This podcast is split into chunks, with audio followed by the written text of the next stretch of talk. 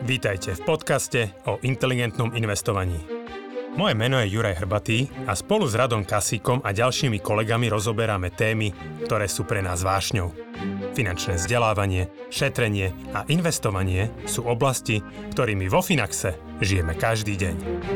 V tomto podcaste sme spojili naše vedomosti, aby sme vám pomohli žiť pokojnejší život vďaka dobrému finančnému zabezpečeniu.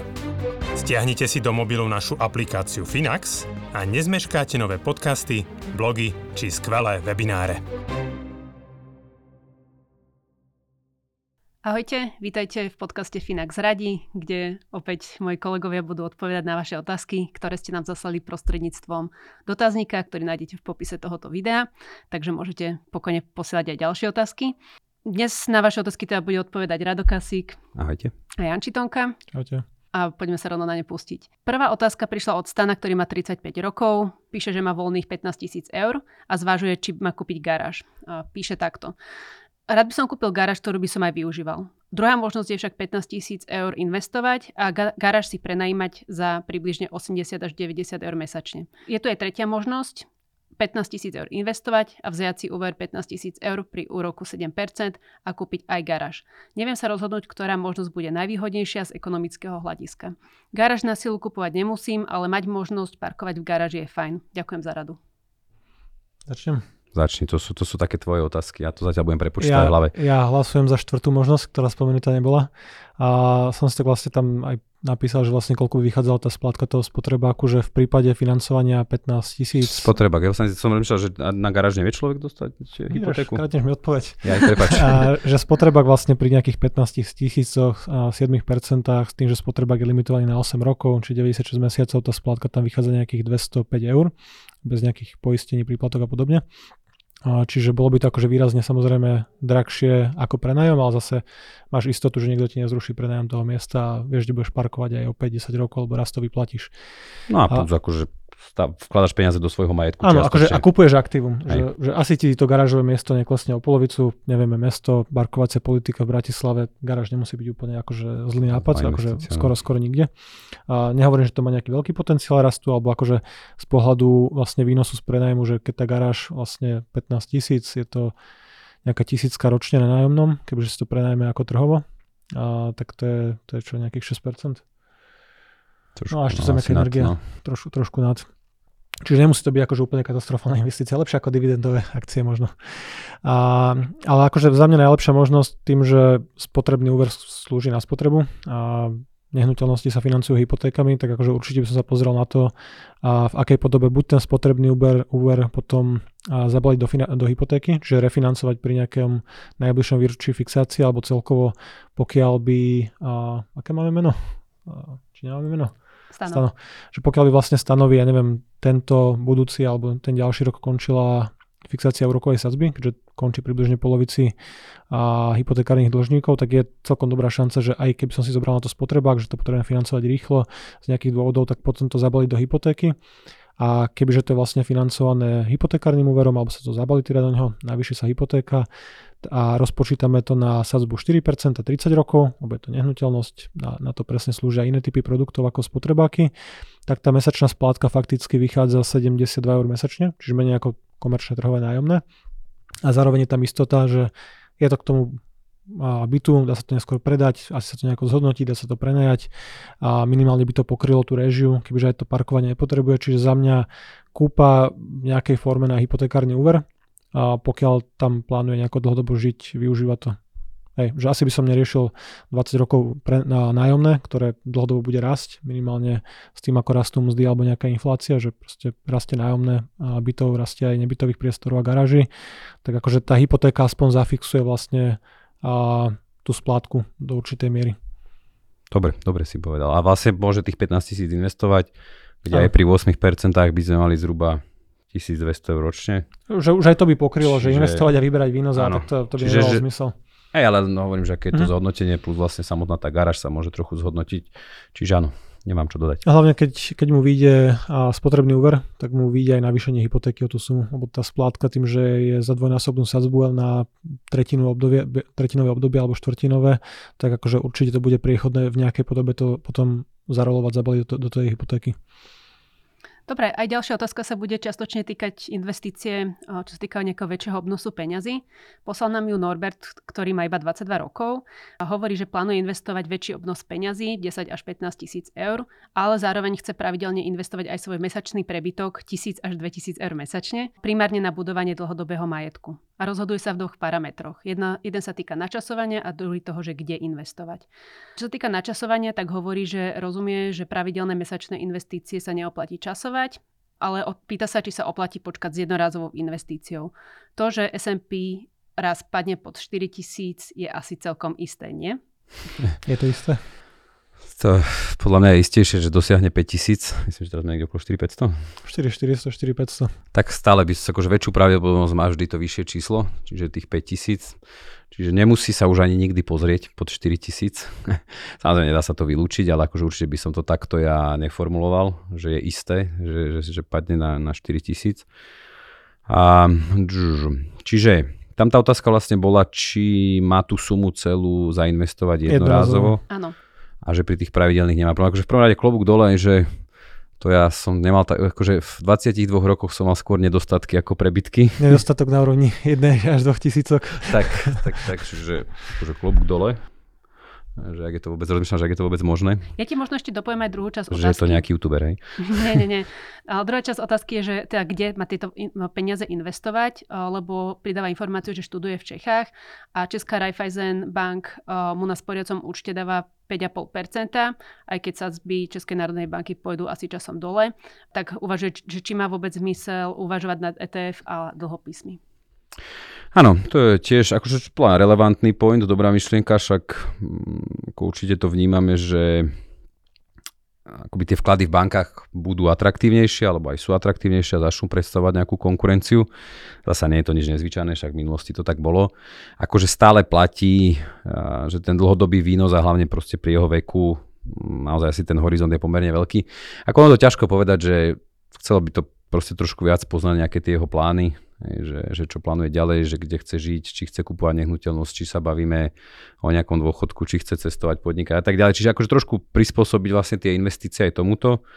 A nemyslím si, že akože má nad čím až tak veľmi váhať. Čiže proste ten horizont má veľmi dlhý, lebo je veľmi mladý. Takže nebáť sa akcií. A ako to, že tam, tam bola aj taká poznámka, že či do akcií a dlhopisov, ono spravidla tie dlhopisy časom vždy kopírujú tie, tie výnosy tých základných, alebo úroky, základné úroky centrálnych bank, čiže aj na tých dlhopisoch začínajú byť tie výnosy zaujímavejšie. Takže má to zmysel, lebo ten výnos je pri akciách vyšší, akože v jeho prípade naozaj, pokiaľ mu to teda nejaký rizikový profil dovoluje, nemá nad čím váhať ako nad akciami, vlastne začať sa pripravať nejaký dôchodok, prípadne tú kúpu nehnuteľnosti a tomu prispôsobiť to riziko. Akože samozrejme nie je, určite nie je na škodu veci čas peňazí a uložiť aj na 5,5% a hlavne také peniaze, pokiaľ naozaj, že bude treba neviem, za rok, dva kupovať tú nehnuteľnosť. Akože má to pomerne isté, že to je zhruba ten dlhodobý výnos nejakého portfólia 60 na 40 Čiže prečo, prečo nie? Ja, ja len doplním, že mňa celkom zaujímalo, že to považujeme za väčšiu jednorazovú investíciu a teraz nemyslím kvôli tomu, že to je absolútna hodnota 10-15 tisíc, ale že keď tá mesačná miera úspory je 1000 až 2000 eur, tak v podstate to znamená, že v priebehu nejakého pol roka, 3 čtvrte roka tam navklada rovnakú sumu. A to už chápe, že nemá zmysel časovať, ale že ja by som nepovažoval poloročné úspory za sumu, kde by im to mne zaplo, akože keby to bolo 100-200 tisíc eur z dedičstva, niečo, čo naozaj šetríš možno dekádu alebo dlhšiu dobu, tak by som akože tak na to pozeral, že OK, že chápem tú, a vlastne tú dilemu toho a že v tomto prípade, keď vlastne investuje niekoľko mesačné úspory prakticky pri, pri tom prebytku, ktorý vlastne vytvára, tak je to zaujímavé, že tá psychológia, že už ta, teraz hrá vlastne úlohu, že mám časovať trhy, že budem tam posielať mesačne 2000, ale 15 nechám bokom, že keď to klesne, že to nedáva za mňa úplne zmysel. Uh-huh.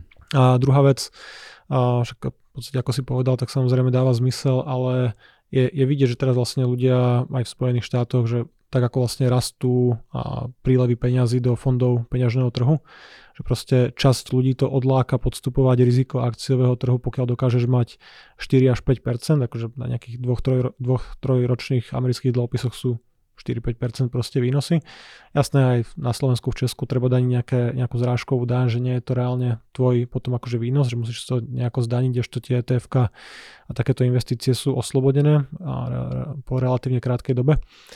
A stále dlhodobým investovaním do akcií ten výnos bude vyšší. Čiže keď Norbert má 22 rokov, tak akože ja by som sa skôr oboval toho, že sa ľudia naučia, že si odnesú z toho zlé lekcie že dneska máme nejaký za 4%, krátkodobé sazby sú vysoko, skôr budú klesať v najbližších rokoch a teraz a naučiť sa investovať do dlhopisov a preferovať nejaké konzervatívne vklady, že to je skôr niečo, čo dlhodobo poškodí akože to budovanie majetku, alebo vo finále ľudia si akože uškodia, keď sa budú zbytočne vyhybať trhu a nezabúdajme aj na tú druhú stránku, že akciové trhy od začiatku roka spravili 15 až 35 podľa toho, na aký trh sa pozrieme, či na Spojené štáty, S&P alebo technologický Nasdaq alebo Japonsko a podobne. Čiže stále by tie trhy to prekonali, ale chápem, že bez rizikových 4-5% zde ale je to proste menej ako polovičný výnos akciového trhu, takže za mňa by som to moc neriešil. Jednak jednorazovo a potom do akcií skôr. Aj, ale akože sa, ja to zase až tak možno, že Nie, akože zle krátkodobu, krátkodobú likviditu, akože je to úplne v poriadku, ale lebo, že... Bo dlhopisy boli akože vždy súčasťou investičného ano, ale portfólia. typicky nie 22 ročných ľudí. Áno, akože pre neho no. určite tie akcie majú zmysel, ale, ale tam sa je dobré akože podotkol, lebo však ja som asi nezodpovedal na tú jednorazovú investíciu, čiže tam presne, že keď ten horizont je naozaj veľmi dlhý, tak nemá nad čím váhať, že to do jeho dôchodku, bez ohľadu na to, ako bude vyzerať prvý rok, tak jeho dôchodku, pokiaľ vydrží teda s tým jednorazovým vkladom do dôchodku, tak sa to niekoľko znásobí. A keď teraz počas štúdia odklada 1000 až 2000 eur, že čo bude odkladať po štúdiu? Že to je... Tak prídu možno aj vieš, väčšie výdavky spojené s rodinou a tak ďalej. Ale áno, akože to si možno dobre podotkol, alebo že dobre z toho vyčítal, že vie, že by mal investovať, ale že ešte možno ten rizikový profil nie je taký dynamický. Čiže možno aj z toho titulu ja akože by som aj odporúčal, nech to rozdieje, že pokojne nech polovicu z tej jednorazovej sumy vložia na ten účet. Však tomu zasa do veľkej miery pokrie taký ten prípadný úvodný pokles, ak by nastal, hej, čo sa asi zjavne bojí pri tej druhej polovici. Hej. Takže OK, a zasa nejakú rezervu treba mať, takže prečo nie? Dobre, tak poďme ešte na jednu otázku, alebo teda možno, že aj dve otázky od teda jedného človeka, od Dominika a akože plne veľmi zaujímavé budú. Má 28 rokov a píše Ahojte Finaxáci. Úvodom ďakujem za vaše webináre a podcasty. Aj vďaka ním som pred rokom konečne prestal žiť na náhodu a snažím sa mať financie pod kontrolou. To znie ako keby požil aj Finbota, že? Nepísali sme ju, mi je strašne dlhá. Naša situácia. S manželkou žijeme v blízkom zahraničí, momentálne sme bez detí, ale chceli by sme niekedy mať. Chceme ale ešte niekoľko rokov cestovať po svete. Obaja podnikáme, ja som začal trochu skôr a momentálne uhradzám približne 70% rodinných výdavkov. Manželka ešte dokončuje štúdium a popri tom si buduje svoj podnik. Obaja pracujeme na diálku. Máme dve otázky. Prvá otázka. Rodičia si asi prečítali knihu Die with Zero a rozhodli sa nám venovať byt o 3 roky, keď dosplácajú hypotéku, ktorý dnes prenajímajú. Momentálna hodnota bytu je cca 200 tisíc eur. Moja otázka je, čo s tým pre Boha máme robiť? Chcem sa k tomuto... Nepríjemné problémy. chcem sa k tomuto nezaslúženému daru postaviť zodpovedne a neprehajdakať ho. Je to ešte ďaleko, ale chcem byť na to pripravený. Prenajímať, zobrať hypotéku, jednorazovo investovať a momentálne mesačné investovanie dávať do splátky hypotéky. Predať, samozrejme po 5 rokoch. Za akúkoľvek radu a uhol pohľadu budem veľmi vďačný. Druhú otázku vám prečítam radšej samostatne. Hmm. A oni majú vlastné bývanie s hypotékou? Hmm, vyzerá, že cestujú po svete. Hm? Tak ty to tak lepšie zvládneš matematicky, ja to idem tak viac pocitovo.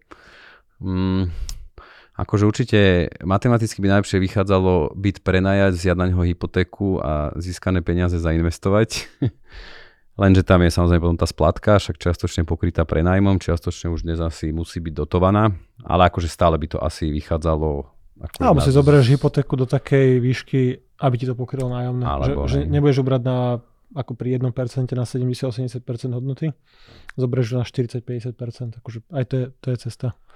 Čiže akože toto asi je tak, že najvýnosnejšie, len aj, že tam veľakrát akože skrz nejaké riziko sa ľudia s tým nestotožňujú. Čiže ako ja osobne, ale však Janči to určite lepšie povie, doplní, že a zase ja veľmi vychádzam z takého môjho, statusu a stavu, že aj vzhľadom na to, čo plánujú, vnímal by som tú nehnuteľnosť ako takú nejakú okovu na nohe, ako nejakú ťarchu. Je možné zasa, že rodičia by to vedeli zastrešiť, keď to už doteraz riešili, že ako nejaké opravy, problémy s nájomcami a tak ďalej.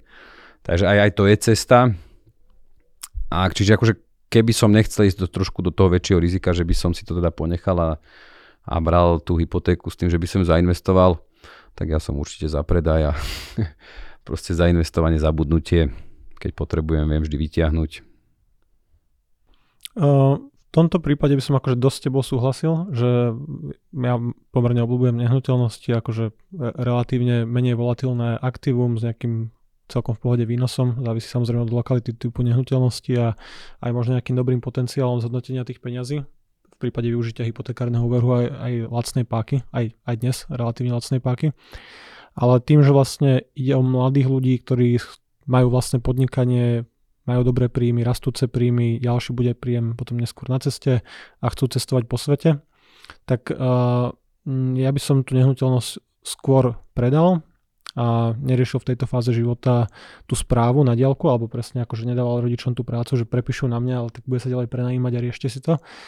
A pokiaľ by tých 200 tisíc eur akože nejako s ním nepočítali, skôr je to nejaké prekvapenie v 30 dostať predčasne takéto dedičstvo.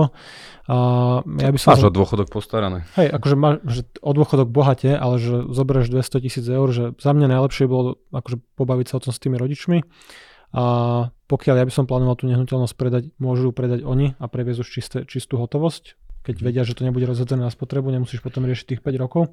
Aha, akože, ale pri, ale pri darovaní sa to myslím dá vyriešiť, že keď ten predchádzajúci, tá rodina to vlastnila 5 rokov, ty si spravíš nejaký posudok, za koľko si to nadobudol a myslím, že sa počíta, e, ne, ne, neviem úplne detaily, ale myslím, že dá sa tomu časovému testu akože tým 5 rokom vyhnúť, ale že za mňa by bolo lepšie normálne sa s nimi pobaviť, že ako plánujú to dedičstvo alebo ten majetok zužitkovať. Očividne finančne zodpovední sú aj schopní zarábať keď tých 200 tisíc eur sa úplne zjednodušene len zainvestujú do akcií, oni sa budú venovať svojmu životu, cestovať, zarábať a nepotrebujú tie peniaze. Teraz majú 30 rokov, 40 to môže mať hodnotu v priemere niekde okolo 400 tisíc, 50 800, 60 1,6 milióna môžu spraviť podobnú frajerinu potom pre svoje deti a tiež im to darovať za života a nemusia celý čas riešiť prenájom, čo s tým budú robiť, ako to zdaňovať, ako to zariadovať, neviem v akom je to stave, v akej lokalite, že o akú nehnuteľnosť ide, ale ten majetok môže naraz do naozaj akože obrovskej, obrovského objemu za ich života bez toho, že by na, na ten koláčik do tej kopy museli pridávať nejaké peniaze a presne toto neskôr môžu spraviť oni potom pre svoje deti. Čiže to mi príde akože jednoduchšie z toho pohľadu, že nežijú niekde v okolí, v blízkosti a nechcú sa tomu možno úplne aktívne venovať. A tým, že vlastne ani teraz nevlastne nehnuteľnosť, tak asi im skôr vyhovuje ten... A vlastne? Nebolo. Ale tak mi to skôr prišlo, že chcú cestovať po svete a podnikajú, že skôr sa sústredujú na to svoje podnikanie, to, čo ich baví, tam, kde majú asi gro peňazí, alebo čo je pre nich ziskovejšia aktivita, že ten prenájom, to je proste skôr taký akože side job, že to, to je niečo, čo vyžaduje proste tvoju pozornosť, aktivitu, či už ohľadom akože udržiavania toho príjmu, prerábok, starosti nejaké s tým sú samozrejme. Takže na ich mieste v, to, v, tomto, v tejto situácii by bolo podľa mňa jednoduchšie sa tomu vyhnúť. Podis- a to hovorí Janči z vlastnej skúsenosti. Áno, akože ja, lebo viem, koľko je s tým akože práce, že nie je to úplne bezpracné, že mám tých nehnuteľností viacej a proste v, v kuse sa niekde niečo pokazí, akože nehovorím, že to je tragédia, no, že stále to dáva zmysel, ale a akože konkrétne v tomto prípade tým, že ide o nejaké predčasné dedičstvo, ktoré môžu nechať pracovať dlhodobo a nepotrebujú ho pre vlastné bývanie, nechcú v tom byte bývať neskôr asi, možno majú nejaké úplne iné predstavy o bytovej otázke, tak ja by som to skôr akože predal. Alebo teda, že rodičia by to predali a išlo by sa akože s čistou sumou ďalej. Dobre, a poďme teda na druhú časť otázky. Vo Finax radi bežne radíte zamestnaným ľuďom, prípadne SZČO, Preberáte najmä akcie, dlhopisy, nehnuteľnosti ako triedy aktív. Čo však vlastné podnikanie? Ako sa mám k tomu stavať? Momentálne nechcem byť financovaný cudzími investíciami. V určitých bodoch si vyžaduje aj drobné finančné injekcie a som v takom krči. Obetovať niekedy aj investovanie a sporenie? Ak áno, tak do akej miery, ktorých peňazí sa môžem dotýkať a ktorých ani za svet? Napríklad rezervy určite nie, ale okrem toho? Alebo do akej miery ukrajovať z osobnej spotreby a komfortu? Prístup k osobným financiám, ako ho vyučujete, e, je veľmi risk averzný a zameraný na istoty a bezpečie. To je určite správne. Zároveň však podnikanie v sebe nesie určité riziko, bez toho to takmer asi ani nejde, takže kde nájsť ten správny balans? Zrejme na to neexistuje správna odpoveď, ale zaujíma ma vaša odpoveď, keďže ste finančníci, ale zároveň aj podnikatelia. Presne tak, že tam už je aj do veľkej miery odpoveď. Akože podnikanie je určite super, že je to, ono sa stačí pozrieť aj na rebríček 500 tisíc, aké, či, akékoľvek číslo si vezmeme tých najbohatších ľudí na svete, že ktorí sa dostali na to čelo, tak akože ono 80% z nich sa tam dostalo cez podnikanie. Alebo zdedili po podnikateľoch tak, majetok. Hej, že, že, to je tiež akože tá druhá možnosť, ale že naozaj akože to podnikanie teraz nechcem to správne slovo nájsť, alebo povedať, že, že, že najistejšia cesta akože k bohatstvu, ale zároveň nie je istá, lebo je najrizikovejšia.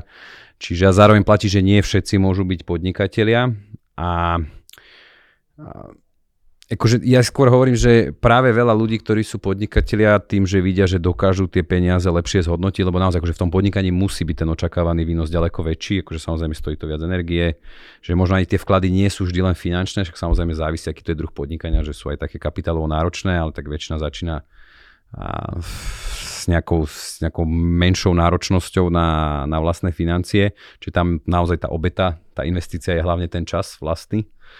Ale je to určite v poriadku a ja si myslím, že my sme všetci veľkí fanúšikovia podnikania, však sami sme nakoniec podnikatelia. Ja v tomto rád citujem Andyho Warhola, ktorý povedal, že to akože biznis je druh umenia. To, to určite je, že sami vidíme, ako to je náročné proste ukočírovať stádo ľudí a, a naplniť všetky očakávania, požiadavky a tak ďalej, alebo nájsť ten balans. Takže je to v poriadku. Ja si myslím, že to je akože ťažká otázka, že to je, že do akej miery obetovať vlastne možno nejaký osobný prospech, tú spotrebu, úspory a tak ďalej voči podnikaniu.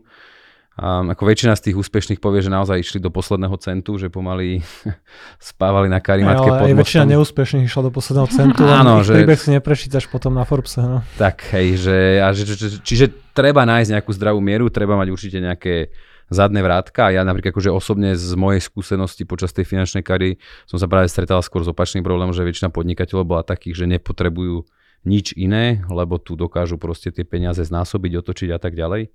A potom to tak veľakrát dopadá, hej, že treba mať lebo akože samotné investovanie do finančných trhov bolo nezaujímavé, lebo to bolo akože nízko, nízko výnosné. Čiže treba nájsť nejaký balans, ale ja zase berem, ak naozaj má pocit, eh, že mu to ide, že vidí, že by to mohlo ísť. Len to je vrajím vždy také vrtkavé. Každý má pocit, že to ide, až kým to nejde.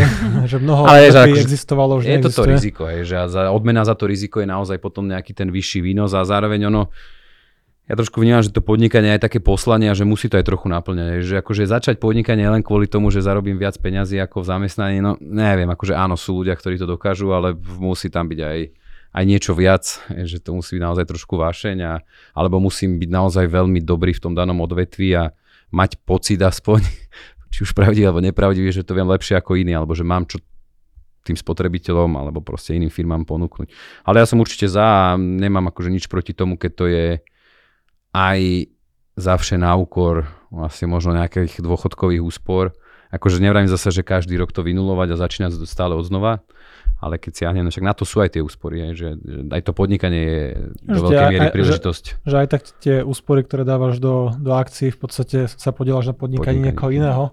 Aj len tam jeden rozdiel, že už je to... šikovnejšieho, ale áno, to nemusí je to platiť vždy. šikovnejšie, overený a je to ďaleko diverzifikovanejšie. Áno, že nie do jedného, ale do tisícok, akože podnikov z celého sveta, ale akože princíp je rovnaký, že riskuješ kapitál v niečom, kde očakávaš pozitívny výsledok, že na globálnych akciových trhoch, keď to máš široko diverzifikované, tak vieš približne s čím môžeš počítať napriek volatilite, ale presne, že nepoznáme detaily toho vlastného podnikania, takže akože nejdeme to nejako hodnotiť, že nevieme, aké sú tam parametre, aké odvetvia, aj keby sme vedeli, tak to neznamená, že vieme dať akože fundovanú odpoveď a či do nejakej miery obmedziť to vlastné investovanie, že jasné, že rezerva musí byť, že nevložíš posledné euro do podnikania a potom sa ti proste niečo pokazí, ti stupnú splátky alebo proste máš nejaké veľké výdavky. Ale v tomto prípade by som povedal, že v kontexte na tú prvú časť otázky, že dôchodok je zabezpečený. Že tu práve v tomto ja som aj prípade, zabudol, že to ešte súvisí hej, s tým predtým. to súvisí s tým predtým, že, že keď to vezmeme v tom úplne zjednodušenom príklade, tak na dôchodku ich bude čakať povedzme v 60 nejakých, koľko to vychádzalo, 1,6 milióna, 70 3. Akože jednoduché zložené úročenie. A rátajme to, že by všetky peniaze počas života neinvestovali, spálili, prejedli a celé, čo vlastne podnikanie spraví, že len pokrie ich režiu do dôchodku. Takže v tomto prípade si myslím, že ten, ten downside, ten najhorší scenár je vlastne zabezpečený, pokiaľ by nikdy nenačerali do tých eh, predčasne zdedených zainvestovaných 200 tisíc eur. Takže ja by som Smelo skôr, do toho. Hej, akože áno, že ja by som skôr povedal, že toto je prípad, kedy sa dá potom poriadne oprieť do toho podnikania, snažiť sa niečo vybudovať, samozrejme akože rozumne, hovorím, nepoznáme tie parametre a možno by sme ani nevedeli poradiť, ale je to iná situácia, ako keby sme sa bavili o niekom, kto spálil tri podnikania, vždycky celé úspory a stavkuje do určitej miery len na to, že raz to musí výsť. A keď to nevidie, tak bude mať minimálny dôchodok, neviem, 300-400 eur, že v tomto prípade ten dôchodok bude postarané, v nejakej podobe, pokiaľ to neprejde, nezmenia tú filozofiu, aj keď vyzerá, že majú hlavu na správnom mieste a presne, že to, že minú nejaké peniaze, ktoré by nedávali 200 eur mesačne na šetrenie alebo 2000, to mi príde v poriadku. Ja by som ešte rada možno uvedla príklad Ďuriho Hrbatého, ktorý hovoril, že pred uh, založením Finaxu si odložil na dôchodok nejakú rezervu, niečo deťom a potom sa cítil celkom komfortne so zvyškom. A vyplatil dom. A vyplatil dom. Hej, akože, komfortne. Áno, ale že potom môžeš ísť do toho rizika že máš zaistený, že tvoj najhorší prípad je stále veľmi super, vieš, že nebudeš hľadovať, vieš, že je postarané o deti, a že nemusíš riešiť tú splátku hypotéky. V tomto prípade vlastne o celý ten dôchodok a budúcnosť sa postaráva to dlhodobo investované dedictvo, či už v tých realitách to zostane, alebo sa to nejako premení na, na zaujímavejšie akože aktíva. A presne, potom môžeš akože mieriť na hviezdy. Dobre, ďakujem. Odpovede boli určite zaujímavé a veľmi zaujímavé boli aj otázky. Ak sa vám video páčilo, budeme radi, keď dáte mu palec hore. A ak ešte neodoberáte náš kanál, tak aby ste ho odoberali. A vidíme sa a počujeme zase v ďalšom Finax radi. Ahojte. Ahojte.